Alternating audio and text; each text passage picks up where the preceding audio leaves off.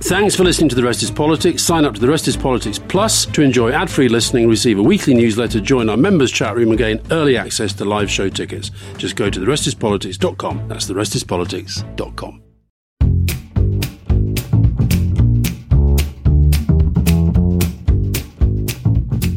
So, welcome to another episode of The Rest is Politics Leading. And I'm absolutely delighted to be in Dublin. And I'm very happy to be sitting opposite somebody that I've known for over a quarter of a century now and who was fundamental to the delivery of the Belfast Good Friday Agreement coming up to the 25th anniversary. Uh, welcome, Bertie Ahern. Thank you very much, Alastair. The honour to be on your, your programme. I've got to tell you though, Bertie, the first thing I'm going to tell our listeners is the fact that Bertie is not your real name. You're like a kind of Irish Boris Johnson. Alexander Boris de Pfeffel. Now, come on, tell us, uh, tell our listeners what your real name is. Oh, well, I, I'm Bartholomew is is the uh, is the real name, but um, I think my grandfather was was a Bartholomew, and I think my great grandfather was a Bartholomew, but none of them were ever known as Bartholomew. I don't think I was ever called that. It was Bertie from the time I was born, I think. And tell us a little bit about your about your childhood and about your parents. Your parents were pretty political, weren't they? Yeah, they they, they were, um, you know, they weren't in a political party, but my father was a, an active member of the IRA um, the old IRA, as I said, back in in the twenties. And what did that mean, being an active member of the IRA back then? It, well, he, he he would have been in. Uh, he, he was in Cork. My father and mother were both in Cork, so he he would have been in the War of Independence, and he was too young in 1916. But in the War of Independence, he he was active, and he he was jailed. He was in three or four jails mm. um, during his time. So he he was he was out in active service. He, he was out with his with his gun. And um, will you kill people? He, he rarely, rarely spoke about it. I, I, I don't know, but the the unit he was involved in were in the in the they were Cork, so it was the heat of the battle against the Tans. Um, my mother and father used to call it the Tan War. Mm. And, um, you know, they would have been certainly in the, in the thick of it. And my mother, my mother was a, a staunch, uh, staunch Republican. She, they lived in the mountains in a very rural place and um, they were forever being raided. And uh, they, they, the Tans came and they, they, her, her father um, had very bad arthritis, arthritic. He was he was in bed, and uh, they dragged him out of the bed looking for information because where they lived was into the forest, just on the edge of the forest. So, what happened? The IRA used to go out that way and hide in the forest, and of course nobody could catch them then. So he didn't give the information, so they threw him over the ditch and uh, they they left him for dead. Thankfully, he he didn't die. Enough of problems. But what they did is they went out and uh, they had a whole lot of geese ready for Christmas. At that time, people you know there were turkeys and geese for Christmas, so they um the soldiers went out and shot all the geese, uh, which was their, their livelihood. So I can tell you, my my mother never forgave them. and just tell us about the Tans then. Who who and what were they? The Black and Tans. You know what happened was they were brought over from England. We, we, we were all brought up believing they were all taken out of jail and brought over, but I, I think there were people who were probably in trouble in England, uh, brought over to, to to link in and uh, give back up to the military. And you felt that they were, as it were, your parents felt, and presumably you felt the same, that they were essentially uh, like an occupying force. Totally. I mean, they, they, if you take where, um, you know, my father's end would have been a bit of a richer, better land in Cork than my mother's place. And they, you know, they, they were seen totally as an occupied force coming into the most ruralist places in, in the country. And I mean, they did, they did terrible things. I mean, they burned places out and they, they killed people and, you know, they saw this, they were a backup to the army, but, mm. you know, obviously the natives saw them as, as totally the opposite. And did did you were you ever tempted to go down the IRA route? Not not really. Like my father moved on um, from he, he he would have always been a you know a United Irelander. I mean, he never changed his attitude, and I always would have wanted to see United Ireland. But certainly, he went the De Valera route, and and when De Valera went into you know set up Fianna Fáil, went to peaceful road. Mm. Uh, my father you know supported that. Um, but he would have been very much against partition, very much against the land border, as we call it today. and he would have been quite extreme in his views, but never um, supported the the uh, sectarian attacks on civilians and bombings and that. He couldn't understand that. He, people of that generation, he, he totally understood going into the fields and the mountains and having the gun battles and fighting it out putting bombs in shops and cafes. He just found. He, well, and what about taking out British soldiers? Uh, if, if, it was out in, in, in the middle of the uh, you know on the frontier, straightforward battle, you know, IRA guys against things. That, that that was that was the way he would have fought in his day. Mm. So you know that that was the view they they, they would have had. But um, civilian targets or you know sh- uh, shooting soldiers and lodgings or in bed or that that wasn't war in their views. And you mentioned um, Fianna Fáil there just for listeners that aren't rooted in, in Irish politics, just to give us a sense of what the main parties. What's the difference really between Fianna Fáil and Fine Gael? Because you're not like a left-right spectrum. No, it's not left-right at all. No, what what what happened was the the if, if you go to the 1918 election, uh, Sinn Féin were the were the party, Michael Collins and and uh, uh, De Valera and and Arthur Griffith and all these people were all in Sinn Féin fighting for for Irish independence. Uh, the Civil War, which or not before the Civil the War of Independence, which my father was involved, in, they were all together you know, fighting the British. And then there was the 1921, there was the truce and the, the, agreement. And then what happened? They divided on the terms of the agreement in 1921. And, um, and what was the, what was the basic difference between them? The, the, the basic difference was really over the oath.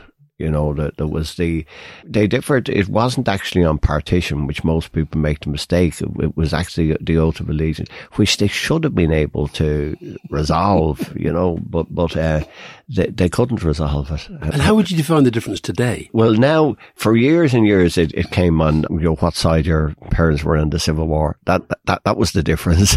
and that continued on, uh, because economic policies, were probably very similar. Social policies would have been different because mm. Fianna Fáil tended to be um, small farmers, small businessmen, uh, you know, blue collar workers, as, as you you described them. Fine Gael were the legal class, the medical mm. class, professional class. Now that blurred through the decades, but it, it lingered on. Like Fianna Fáil support in my time, you know, would have been big working class support.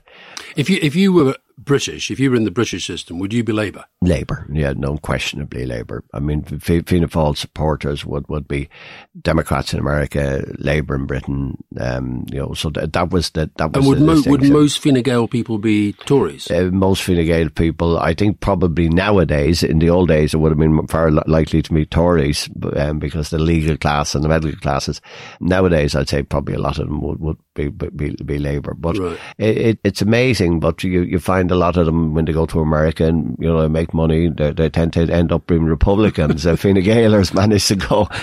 so there is that DNA dis- distinction. It, it's only fair to say, but in, in recent times, and particularly probably in the last 25 years since the Good Friday Agreement, I think it's probably harder to, to see the differences between mm. Fianna Fáil mm. and, and Fine Gael. Do you think that's been a benefit to, to Sinn Féin as a political Massively. Force? I mean, that's, that's where Fianna Fáil have lost a lot of the, that vote They've lost two pockets of vote. They've lost the Republican vote, um, quite a lot of it. In people who wouldn't go near Sinn Féin once there was trouble, but now that there's peace, they vote for them. And then the, the more working class, uh, uh you know, people. I mean, Fianna Fáil traditionally would have been the party that had huge activists, you know, people out. And Sean Lemass, one of the former Taoiseachs, said, said, you know, that the, um, the real Labour Party in, in, in Ireland was Fianna Fáil, you know, and that was mm. having to go with the Labour Party in Ireland rather than. Yeah, yeah. And, but, you know, even today now, the, the president of one of the biggest unions here is, is a member of Fianna Fáil in my local area. So, I mean, there, there, there still is that, that, that, link. That link. Yeah. And just give us a sense of, of, of how much Ireland has changed in your lifetime. It's a very, very different country. It's it's a, a totally different place. Even if you go back, I mean, I mean I'm 71 now, but if, if, even if you go back, say, you know, when I, I my first real campaign working, you know, I, I helped out as a kid because a school teacher in 61 election stood, so I was out putting up posters and climbing trees and things like that. 65, I was beginning to give out leaflets, and 69, I was doing my exam, so I did a bit. But in the first real campaign that I, I took part in, was the, to join the EEC. European Economic Unit, and we, we were a community. So we were, that was my first campaign. But if you go back 50 years, you know, that time, the industries in my area, just take my area in Drun- Drumcondra, uh, was a button factory that employed a lot of people, mainly women, but a lot of people. We are very proud to have it there. There was a plastic like Max that you wear at a football game. There was a Mac factory which employed a lot of people, and Lemon Sweets which employed hundreds of people. Like, if those jobs are all gone. Now all those people in those kind of things are, are working in IT, you know, they're working in financial services. You know, I was in Google, which isn't too far from me last, last week in a place called Barrow Street. You know, they five different buildings there, about 8,000 workers. Uh, now 8,000 workers maybe in the UK style doesn't sound a lot, but in, in Ireland 8,000 is, uh, is enormous, mm, enormous. Um, you need to put the multiplier on, you know, you take the population of 5 million, so 8,000. And these young people are all, you know, good jobs. And, you know, even though there's a few redundancies, it's, it's very small now. Mm-hmm. And, and, you know, we, we have, we've 19 the top pharmacy companies. We've pra- practically every, you know, TikTok has just made new announcements to taking on a huge amount of more, you know, Microsoft, all, all the tech companies are here. And what about the role of the church in, in, in Irish life and society? It's totally changed. totally changed. You, um, your, your mother was very yeah, my my parents would have been would, have been you know you know very strong uh, Catholics. Mass and, uh, every day. Um, my mother, my, mm. my father would, would, would go on, on Sundays, and you know I'd still be a, a, a practicing Catholic, but I mean my mother was a was could be a tolerant person as well. I mean she, funny enough, the road that I was, the avenue, the small avenue that I was. Uh, born into and still live quite near to it. It had a, a, Protestant church, a Protestant graveyard, rector's house, a Protestant school, because when it was built back in 1860 or something like that, it, it was a, a Northern Presbyterian group that had built the place. Uh, so it had very strong, you know, uh, Church of Ireland uh, tradition in the area. So a, a, lot of my mother and father's friends would have been, you know, of Protestants, and a lot of the people that we would get messages for on the road were, were old people that you know were, were Protestants. So my father very much believed in that, you know, republicanism tone thing of Catholic, Protestant, and the centre. Mm. Um, he, and his, some of his best friends in Cork when he was in the Republican movement were all, all, also Protestants. Uh, Jagos and Gashes. So the, the idea, of the sectarianism of the North, it didn't, didn't mm. rub with him because it was a different republicanism. And that, you know, that is the distinction, I think, to this day in, in a way with, you know, you can't argue that you're a true Republican and have been out killing your Protestant neighbour. I mean, that that that, that was not, not the definition of republicanism, you know. And when when did you know in yourself that you would end up being a politician yourself? Um, I, I probably you loved campaigning, didn't you? Always yeah, I love campaigning. campaigning. I, I, I love campaigning. I'm, I'm, probably unlike a lot of politicians who don't like elections and mm. like campaign. I enjoy campaigning, and and you know we we when you're out there, you build up a big, big crew. And we, you know, we, we were in an area which was, you know, middle class, I suppose, but not, not upper middle class, certainly lower middle class. And, you know, I, I had built up, I, I, ran, I was elected to parliament in at 25 years of age. Uh, I'd already been in the, in the party a long time and we'd built up a big support base, young support base at the time. So, and your parents weren't disappointed that you chose that route rather than no, no, no. They were they were quite. I, th- I think they were quite happy that I mm. ran. Once I was running for Fianna Fáil, if I had ran for Fine Gael, I probably wouldn't have been thrown out. yeah, I, think I can see that. And as a, as a so you're very very young as a as a elected politician, pretty quickly building a, a reputation for yourself, and I guess if we go into Charlie Haughey, one of the most famous Irish Taoiseachs, and he was the guy that I got to know a bit when I was a journalist because he was kind of up against Maggie Thatcher the whole time, and I really mean up against her as well. But how would you describe him in your life? A hero, a mentor, what? Yeah, he, he was a, a hero for us, you know, as growing up. I mean, he he uh, he was my local TD for a while, and then yeah. constituency boundaries. We have this awful thing of constituency boundaries change you, and, you know, Haughey was kind of a hero. I remember I probably met him first when I was about 10. After an election, we had a children's party And in those days, we didn't have many parties. You didn't have parties for your birthday or Hmm. maybe Christmas, but uh, there was very little money around those days. But he came down to the party and had, had, had given a whole lot of sweets for the, for the party. So we were all kids, but we'd been out doing leaflets Could you him. get arrested for that today? Yeah, yeah, you probably would. You probably. So, so I, I would have grown up being a, a strong supporter of him. And of course, when the troubles in the north happened, we, we, we, we, we tended to take very much his, his side of things. And and he once said of you that of all the young politicians rising, and this was a praise from him, you were the most skillful, the most devious, the most cunning. Yeah, well, we, Is that is that a fair assessment? we, we, we, really appreciated him saying that. of course, that quote came from a, a certain circumstances of of uh, negotiations that I was involved in uh, with another political party, uh, where it looked as if it was impossible to get an agreement. We got an agreement. so that was where you did a lot of training for your Good Friday Agreement days. Yeah, I, I think, and, and dealing, well, most of my negotiations early on was with trade unions and employers, with, with, with IBEC and Congress of Trade Unions and, and, and others. So, uh, that's where I learned the trade. I should jump in and say that Bertie's just won a bet because we're actually in the building of IBEC and we were and we were challenged to get a mention of IBEC and he's just done it. So that's one nil to you. Another Charlie, Charlie McCreevy, he said of you, I know 25% of Bertie Ahern and that's 24 more than anyone else. So there's this sort of image developing of you as a bit of an enigma and the people not quite sure how to work you out, which I've never really understood. I've always seen you as being pretty transparent, but where did that reputation come from? I, I think it came from negotiations that I was involved in because I, I, you know, I was involved all the time in, you know, political party negotiations internally and with other parties, formation of governments. And from very earliest age, Charlie Haughey, Albert Reynolds, you know, had me in, involved in fairly senior negotiations. And I, I, I never did it purposely, but I think just, you know, your, your sense of, of things. I, I wouldn't show my hand until I had to show my hand. And even some of the guys negotiate with me wouldn't be quite sure which way they were being led. But so I think that's where you get the reputation from, from that. And when you were growing up, did you, or when you even when you first became a politician, did you always feel that you might get to the, the top? No, not really. I mean, my, my intention, my interest in it, well, growing up, I, it was sport. I, I had to go with every sport, probably master and none. That was a problem, but I, I, I would have had everything. My sisters played tennis. I played tennis. My father loved handball and hurling.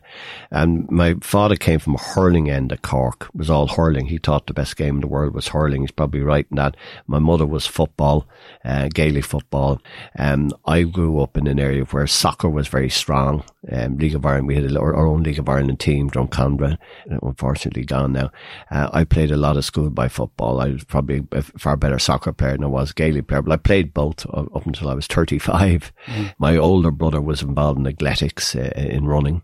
Uh, and um, all, all his life still involved in the National Stadium, St Martin Stadium.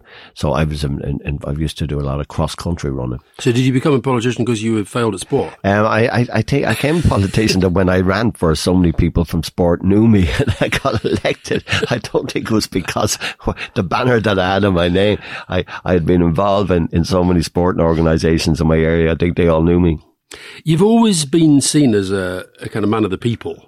And you're one of those guys who, I remember your famous anorak that people were always telling you, get rid of that bloody anorak and get yourself some proper clothes and, and what have you. And you're always kind of in and out your local pub. And is that, is that you or was that a bit of image going No, on? no, that was me. I mean, I was very much, I mean, I, I was brought up in, a, in an area where like you, you, you, after training, you went to the, to the bar, you know, and so all the guys, and all the people who, most of the people who canvassed with me, worked with me from a very young age were people I knew, um, you know, through, through sporting organisations who would have had the same politics as me, and many of them wouldn't have had, but joined up to the crew.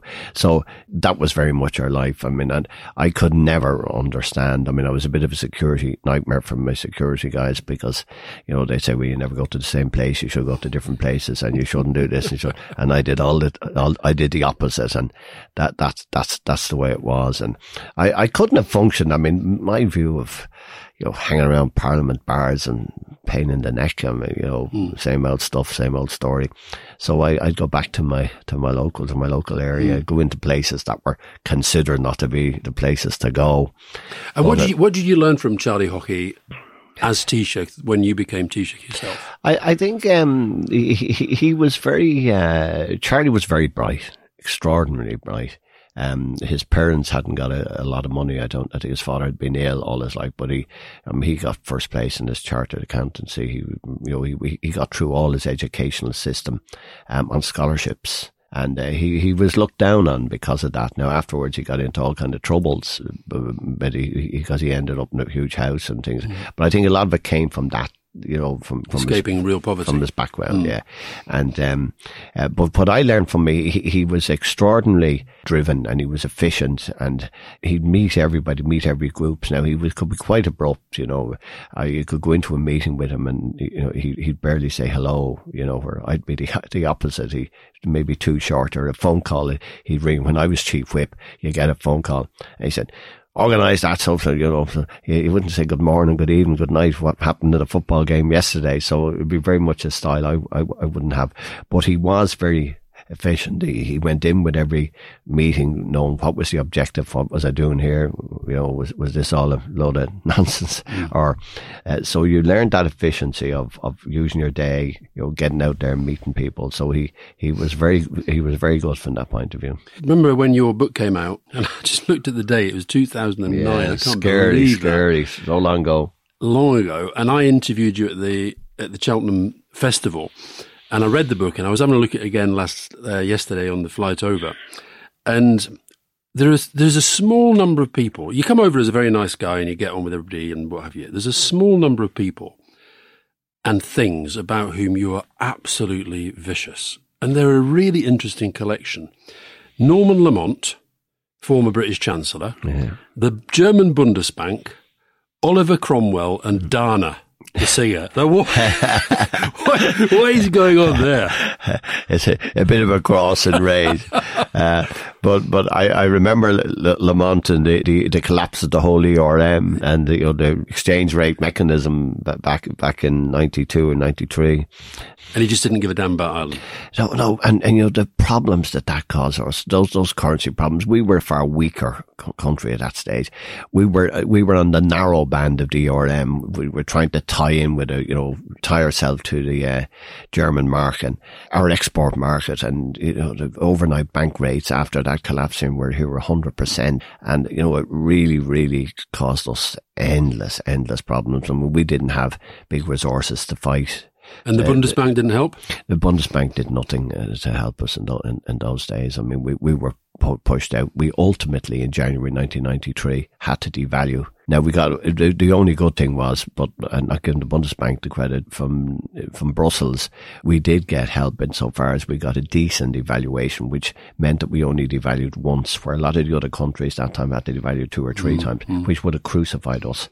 But it, it, drove the reason I was so annoyed with them. It drove them um, unemployment yeah. Sky high. You must have been happy when Lamont said unemployment was a price worth paying. Then, yeah, well, I can tell you. now Cromwell, I, I kind of understand, but I, you know, there's a there's a bit time when you're recording Robin Cook showing you around his office, and there's a there's a painting of, of Cromwell, and you get absolutely venomous, and you say, "This murdering bastard, what's well, he doing he, on the wall?" He, he, asked me what did I think of Cromwell. Of course, he was winding me up, and I said, "A murdering bastard." And I remember the civil servants nearly all got under the table. but he also said in his memoir that I then refused to stay in the room. That wasn't true. Okay, so that wasn't. And true. what about Dana? What did Dana do to offend you? Uh, well, Dana was some some of the battles. We we tried to make some of the uh, the changes. I was I was trying to deal with the abortion issue, and we were trying to get peace. Uh, between the Christian churches and the politicians, and and we'd almost got so. But Dana took up, who I got on with very well, but she took up an extreme position um, that you know abortion couldn't happen at all, you know, in any circumstances. So, and that defeated the referendum. Yeah, yeah. So, so then it was left to uh, another generation to deal with. Now you got into you, you mentioned uh, Charlie Haughey getting into financial troubles, and do you think that's one of the reasons why people kept going after you? And, yeah, and the one thing that comes through in the book, the only time where I feel that you're really, really angry with anything was through that whole Mahon Tribunal yeah. process when they were going for you. I was because you know the the Mahon Tribunal was about corruption in planning. uh, and it was it was um, there had been quite an, an, element of corruption planning. Maybe it wasn't huge, but uh, it was happening, uh, mainly to do with land zoning in the councils. So the Mahon Tribunal um, uh, I set up uh, amazingly, um, uh, and gave them a lot of powers and left them off to do their job. They then later on, they did get some successes. I have to give them some credit about some of the planning issues. But then two developers, um, who I had little or nothing to do with, uh, came into the equation. And then they came after me, which was fair enough, I suppose, to see if I got any money from these guys. Uh, they then proceeded to make me you know, by, by judicial orders, uh, to go back to 1984 in every account that I had, which included the period where I had gone through a separation and chase everything for, and then I became nearly the central figure. Mm. And, um, you know, as they made millions uh, investigating me, but anyway, it, it was, it was a nine. So, what was the? What give, give, us a bit of the context on the sort of corruption we're talking about that they were investigating. Well, what the, money for planning applications. Yeah, yeah, sort of uh, and zone zoning. That that the councillors, the value of the land you're on. Yeah, the, the councillors were rezoning land, and of course, land went from agricultural prices to stuff.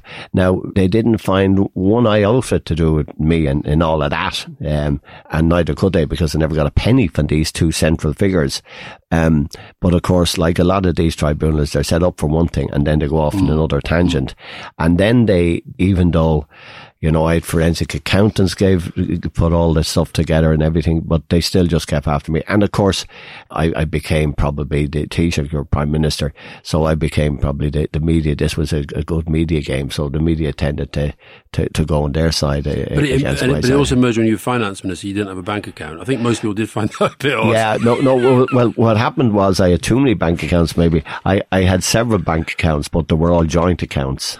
Uh, they were in, in, my in my wife's oh, name and my name, right. uh, and I wasn't using them because obviously I was going through a separation. That's where that's where the problem went. We had several bank accounts. As a result of the what happened then, though, you resigned from the party. Yeah, Fianna. Yeah, yeah. And you've now rejoined. I've rejoined. I've, I've rejoined the local area back where I'm. Back what, what made you leave, and, what, and, what's made you rejoin? Well, I, I think I, uh, probably it was becoming impossible. It was just so divisive within within the leadership of the party. They, they every time they did a press conference, they were they were being asked. So I, I, I just resigned. Some people said I, I might have been thrown out if I didn't. Um, not too sure that would have happened. I mean, if I, if I think if I had went and defended myself God knows what would have happened. I didn't do bother doing mm. that. I said there's no point in putting more more hassle on myself.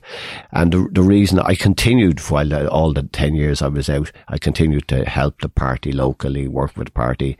We did all the commemorations for 1916 in the party, so I was involved in it. So there's no big deal in me rejoining my old my old buddies, and I've you know I've met them every month for the last ten. And, years. and this talk that it's about lining yourself up for a pitch yeah, of the presidency. Yeah, yeah. I mean, I, I, I, never brought that into it at all, and it, it's just and just the media, and and not only the media, I suppose, in public opinion said, "Oh, this is a big grand plan."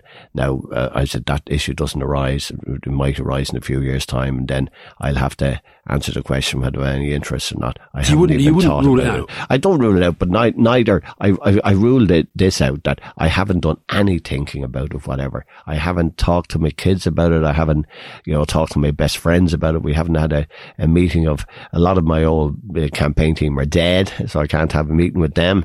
So, and I've had, I've had literally no discussion. There was a few so, of them, there was a few of them there at the launch last night of your podcast. I should tell our listeners that we have a rival podcaster in the studio because you've launched this rather splendid, I have to say. I shouldn't really be plugging somebody else's podcast in this way, but you've done this um, podcast series, nine hours, as I remember it, talking about what happened in the making of the Belfast Good Friday Agreement. You talked to Clinton and George Mitchell and Tony Blair and lots of other people. And I just wondered whether you felt the re- whether one of the part of the reasoning behind that is that you worry that the whole story is being forgotten somewhat and maybe taken for granted. Yeah, I think you know there's no you were there and I was there, but but unfortunately, a lot of the people that you and I got on well with and didn't get on well with over the, over the period. Um, unfortunately, we're becoming a bit of a dying breed. I'm mm. afraid, Alastair. We, we, have lost a lot. And, and Mo uh, Mo Mowlam, McGuinness, yeah, David Ervine, yeah, David, Seamus Mallon, David Trimble, John Hume, John David Hume, Trimble. yeah, and it's it's a grown it's a grown number, and um you know and then some of the earlier people you know Albert Reynolds is mm. is, is gone, so I decided what we should try and do while the, the, rest of us are alive, um, to get to to interview them, you know, long interviews, which we're putting out the long interview as well, because mainly for history, for historians, and it's now it's now on the curriculum for the Leaving Cert, which is the you know the eighteen year olds here, 18, 19 year olds in on the curriculum in Ireland. In Ireland, mm-hmm. so um, they weren't around, they yeah. weren't born, and a lot of their parents would have been young at that time. Mm. So I think it, what I've tried to do is to get everybody in, in, in that was involved, and Tony kindly you know, gave, gave me a, a, long interview with Bill and George Mitchell and,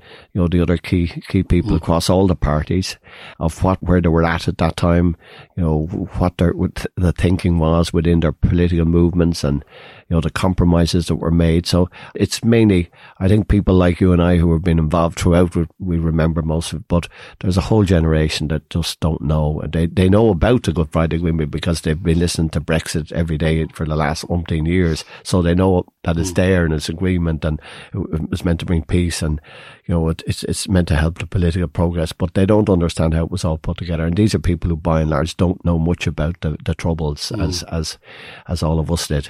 Well, we'll take a short break, then we'll come back and educate people about the Good Friday Agreement. You were probably signing your own death warrant. Well, probably, but I'd moved into damage limitation mode. Who killed Liz Truss? I'm Robert Peston from The Rest is Money, and we've been telling the story of the worst financial crisis faced by a British government for 50 years. The consequence of the catastrophic mini budget. And now I'm talking to the Prime Minister at that time of extreme chaos Liz Truss. Over the course of two episodes, I ask her what she knew and when, how much responsibility she takes for the crisis, who she blames, and of course, who killed Liz Truss. Listen to The Rest is Money now, wherever you get your podcasts.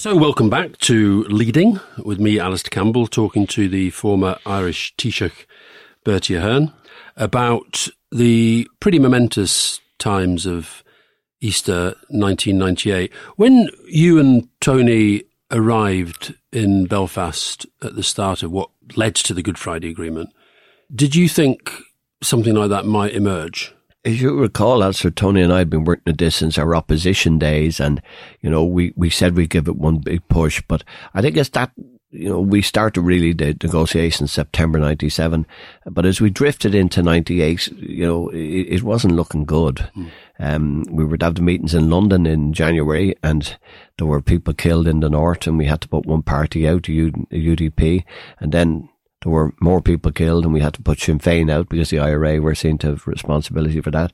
And then we came up to March, we were going to America and, and that was a tricky enough period. Bill Clinton was being very helpful and encouraging us to go with it. And then, um, you know, the, the chief coordinator of it all, George Mitchell, said, listen, I'm, I'm only going to give this three more weeks. So, the 17th of March around 17th of March, he told all the parties, you know, another three weeks and I'm out of here. So, all of a sudden, all the talking we had done and all the issues we had done, and you know, just to remind people, we're dealing with release of thousands of prisoners, how we're going to handle arms, huge amount of arms, including the IRA's Libyan arms, mm. you know, how, how, we were going to reform the, the RUC into a new police force, uh, how we were going to bring in legislation, um, demilitarized the north, the watchtowers and all the security. What to do. Like, they were, they were huge. So all of a sudden in three weeks, we said, well, we've done a lot of talking about these issues. Now can we kick them together? Mm. And, um, to answer your question, that I think we could do all that in the last few weeks, and, and no, mm. I hmm. didn't. I didn't think we could knock it together in three. three and weeks. then in the middle of the that, that period itself, you had the additional pressure of your mum dying. Yeah. I think I've got to be honest, that was when I grew from sort of liking you to have a kind of respect that was beyond anything because of the way you handled that. I think most of us would have just, I don't know, I don't know, you went off, you dealt with your mother, you came back, you went back to the funeral. And at the same time, I should say, as I recorded in my account of the peace process, you were taking, even during that period, quite a lot of abuse, quite a lot of attack, but you just sort of kept going. Yeah, yeah. Listen, we we had put so much into it for a good few years before it, and particularly that last ten months. And I, I, I think the way I looked at it, Alastair, was that if if we didn't complete that and the, amount of effort that Tony Blair put in. I was conscious. Now, Ireland is a very important country to us, but you know we're not a huge country, and I, I knew you could not get a British Prime Minister to continue on to, to be at this every day and meeting all kind of strange people and you know bringing them into your number ten, and you know it, it couldn't go on. It couldn't go on. So I was conscious that if this didn't work, it was was probably gone for a decade mm. and maybe more. Mm. Um, and, you know, seeing what we've, I've seen now, I think it would have been gone for mm. more. Mm. I don't think we would do have got Do you think it. it could have been done if it were not for the fact that both you and he had recently been elected and had a lot of political capital in the bank? I think we had the political capital in the bank and then both of us were prepared to put in you know, the time and the effort. And on the basis that it mightn't work, because kind of both of us were, were being told, mm, I wonder, you, you, is this, is this thing impossible? Remember, you know, the, the last agreement had been 1921, uh, and, and, that didn't go very well. Mm. Um, so, like, there was no precedent, uh, of success. Uh, there, uh, there have been plenty of precedents of failure uh, and I always say I don't take anything from the people who tried in 1974 with Sunningdale yeah. or 90, they, they tried very hard in 95, but they failed. Um, so what Tony and I were trying to do was to have a comprehensive, inclusive process with two governments, 10 parties, representing unionists, loyalists, Republicans and nationalists, which had never been done before and probably and it's not for me to say, but by and large considered by UN people and others around the world, probably one of the few that has worked. Mm. And uh, that that was a tall order. Of, of the main characters involved, as you say, quite a few are dead. But just give me a, very briefly, if we run through some of them, your assessment of some of the, the main people. David Trimble. David Trimble w- was difficult and, and he was a difficult person a complex person, but ultimately deserved his Nobel Peace Prize because at least three times in the process, when we needed somebody to stand up, he did it mm. against horrendous odds in his own in his own party, not to mind in the wider public. John Hume. John Hume, unbelievable. Same message from 1968. Three strand approach. Solve the problems in the north, north, south, east, west. Um, fill your sweat, not your blood. Never changed. Um, always optimistic. Always optimistic. Mm. Uh, Adams and McGuinness. Adams, McGuinness, Gerry was a hardball. Martin, you always knew where you were. if, if, Martin said something, you tended to, to say, well, that's what he meant. that's what'll happen. And, um, but ultimately brave and Martin probably was on the hit list of, of people who were against him more than most. And people sometimes forget that. And when he and Ian Paisley ended up as the, as the Chuckle brothers, I always saw that as the kind of one of the defining moments, really. Yeah, I mean, the the the, the sad thing about that uh, is that you know probably that Ian maybe if he had been a bit better health and a bit younger, had been around for a bit longer, he had great people like Peter Robinson behind him, and he continued on that relationship. We were lucky enough on that, um, but you know losing Martin was a huge, a huge loss. I mean, from Martin's health, and, and that went down rapidly in only a matter of you know three or four months. Mm. So uh, we we lost and Davy Ervine as well, Brian brain hemorrhage. Like Seamus Mallon, Seamus Mallon. They, they were um, Mo. Ever Giants? Giants and Mo went into the prisons when, mm. when the tide was against us. I know, we weren't happy that day. No, it, it well, everyone was worried about it. Yeah. I mean, there's no, no good saying it wasn't, but it was one of those risks that we took. And, you know, Mo was as tough as leather, but she took the, the risk. But the, if you take together, and I think the, the reason, if you look at that group, we were all used of, of listening to the troubles, you know, the thousands of people who had died, tens of thousands of people were injured, the, the huge amount of bombs. It was horrific what was going on. And, and I think we all kind of said, well, then you have to stretch yourself to try and find a solution. Mm. Nowadays, people, you know, there's been an odd incident here and there, um, terrible incidents. We all condemn those and everyone agrees now to condemn those.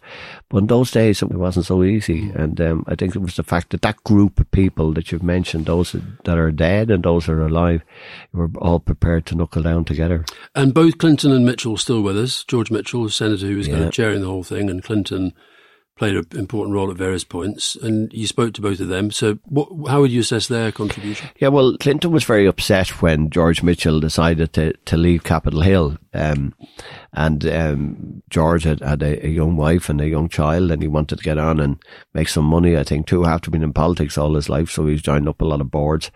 Uh, but he did say to Bill, if you ever need me for something, give me a call, hoping he never would.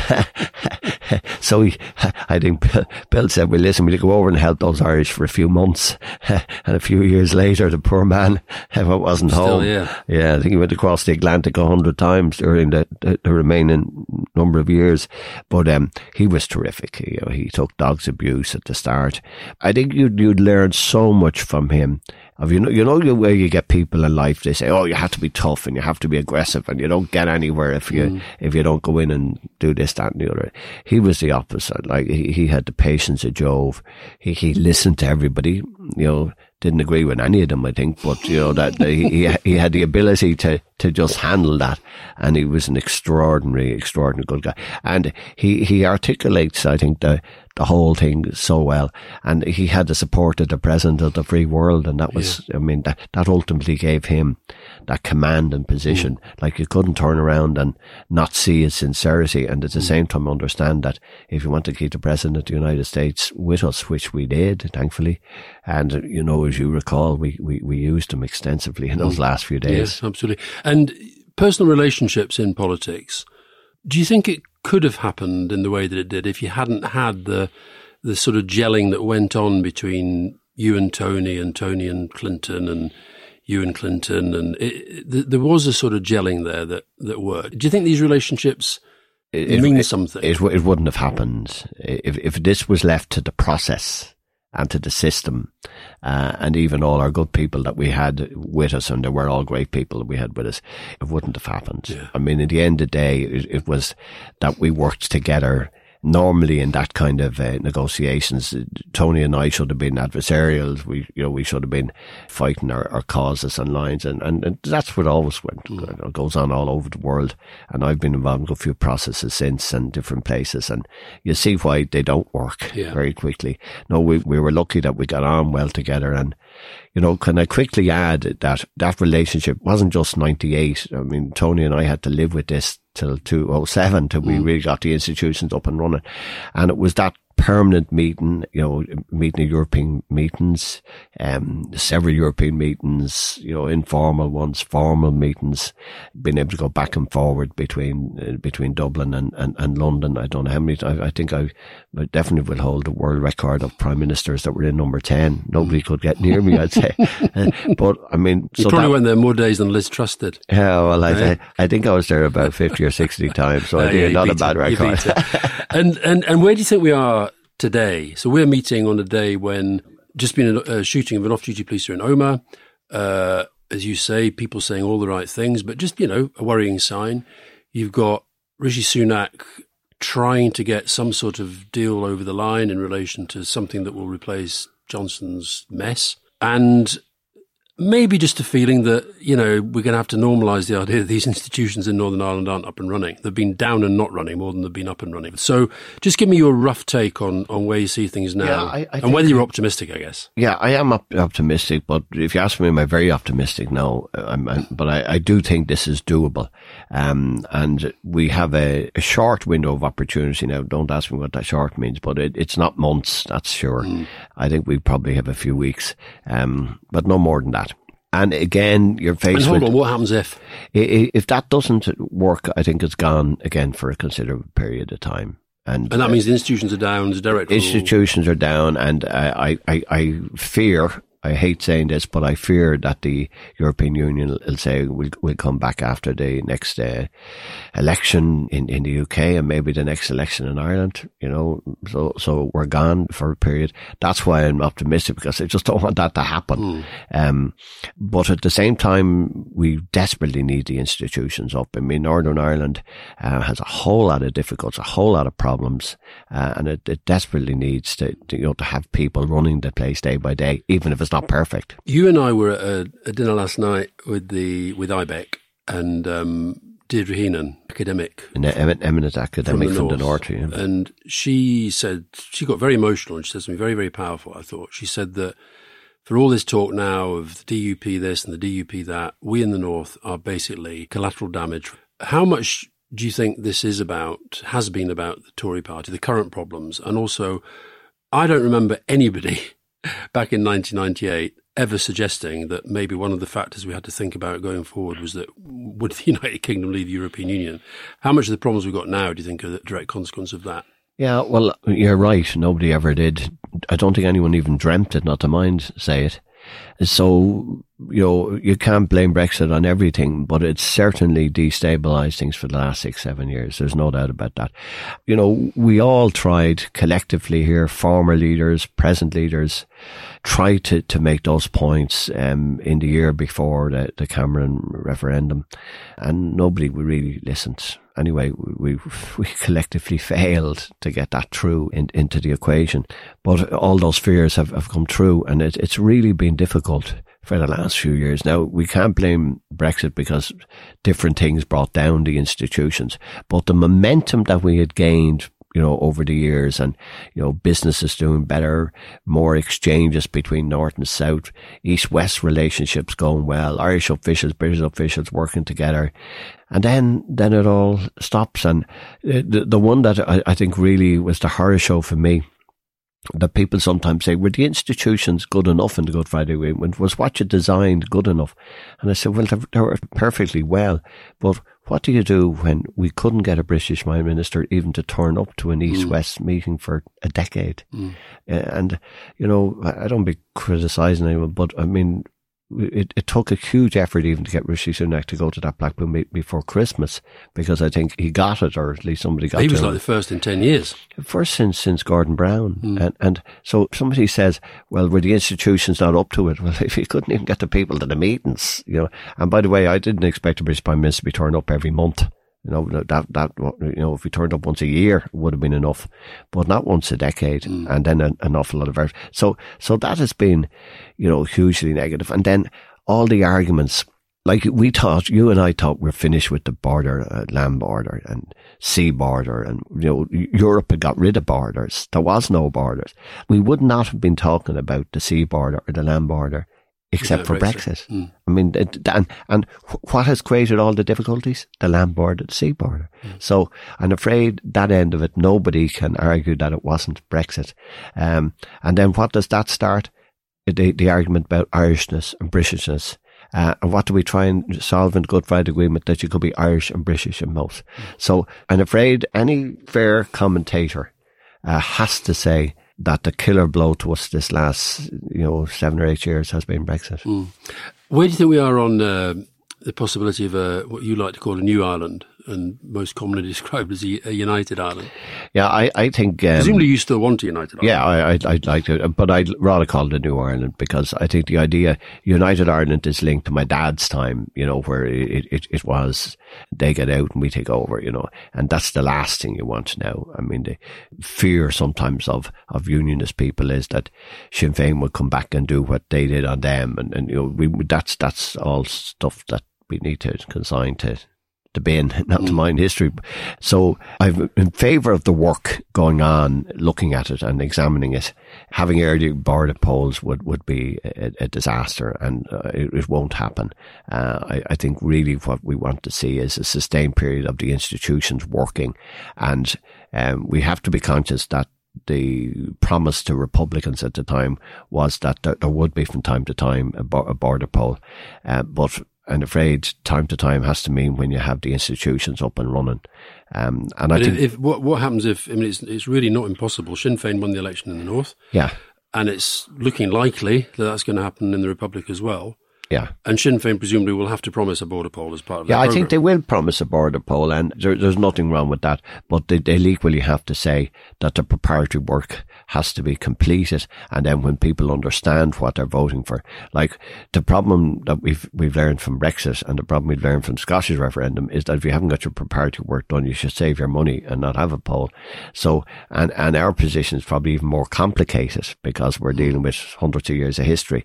So, unless there's a clear question uh, put to the people with the backup um, arrangements. Like if you were to have a border poll, you, you wouldn't pass it in the south um, uh, because people would say, "Well, how's that going to work?" Forget about the money. They, they, So you think you're telling me that the Irish would maybe ask the questions that the British didn't necessarily ask in the way they should have done in I, Brexit? I, I think you see the problem with Brexit was that nobody had worked out what it actually meant. Like I, I remember um, in was it in the referendum was what June somewhere the 23rd, 2016. 16, 16, remember that day. Um, but I remember in 2017 when Theresa May uh, went, set out the terms. It was January 2017. She set out the terms, um, of what Brexit meant. And the single market, I reckon, was going to go. She was going to say single market will be out. But when she said the customs union was out, and I recently got, got onto the research in Dáil Éireann, and I asked, would anyone find any reference that was made in anywhere, anywhere of the customs union in the campaign? They denied it. It would never happen. And, and they, they, they, came, they came back and said, anytime it was ever raised, people said, well, what's that got to do with the referendum? and nobody said. And, and then all, all, all of a sudden, you know, that's what created, because as soon as that happened, um, I remember what Pascal Lamy, who was head of the WTO and, and head of commissioner, he had all the time said, as soon as you create a land border, wherever it is, now unfortunately it happened to be in the island of Ireland, but wherever it is, you're going to have to deal with all these issues. And he said that immediately after she made that statement. Hmm. And here we are six years later grappling with those. Yeah. Yeah. I guess there is a theory because the other great success of your time as Taoiseach was you were president of the European Union. You get in the rotating presidency at the time of the biggest enlargement of the European Union. which in turn led to a lot of the problems we had with immigration from within, within the European Union, which then led to Brexit, Bertie. So, I mean, we could make the case that it's all your fault. Oh yeah, yeah. But but I I tell you the one thing that the UK and, and we did on the one day was in, in May two thousand four we opened up the borders so people could come. But as you know, Alastair, in Dublin today and throughout Ireland, uh, we now have you know huge multinationals that have come in since then. You know, we, we were the biggest exporters of software in the world. I think probably still are, even a small, small country.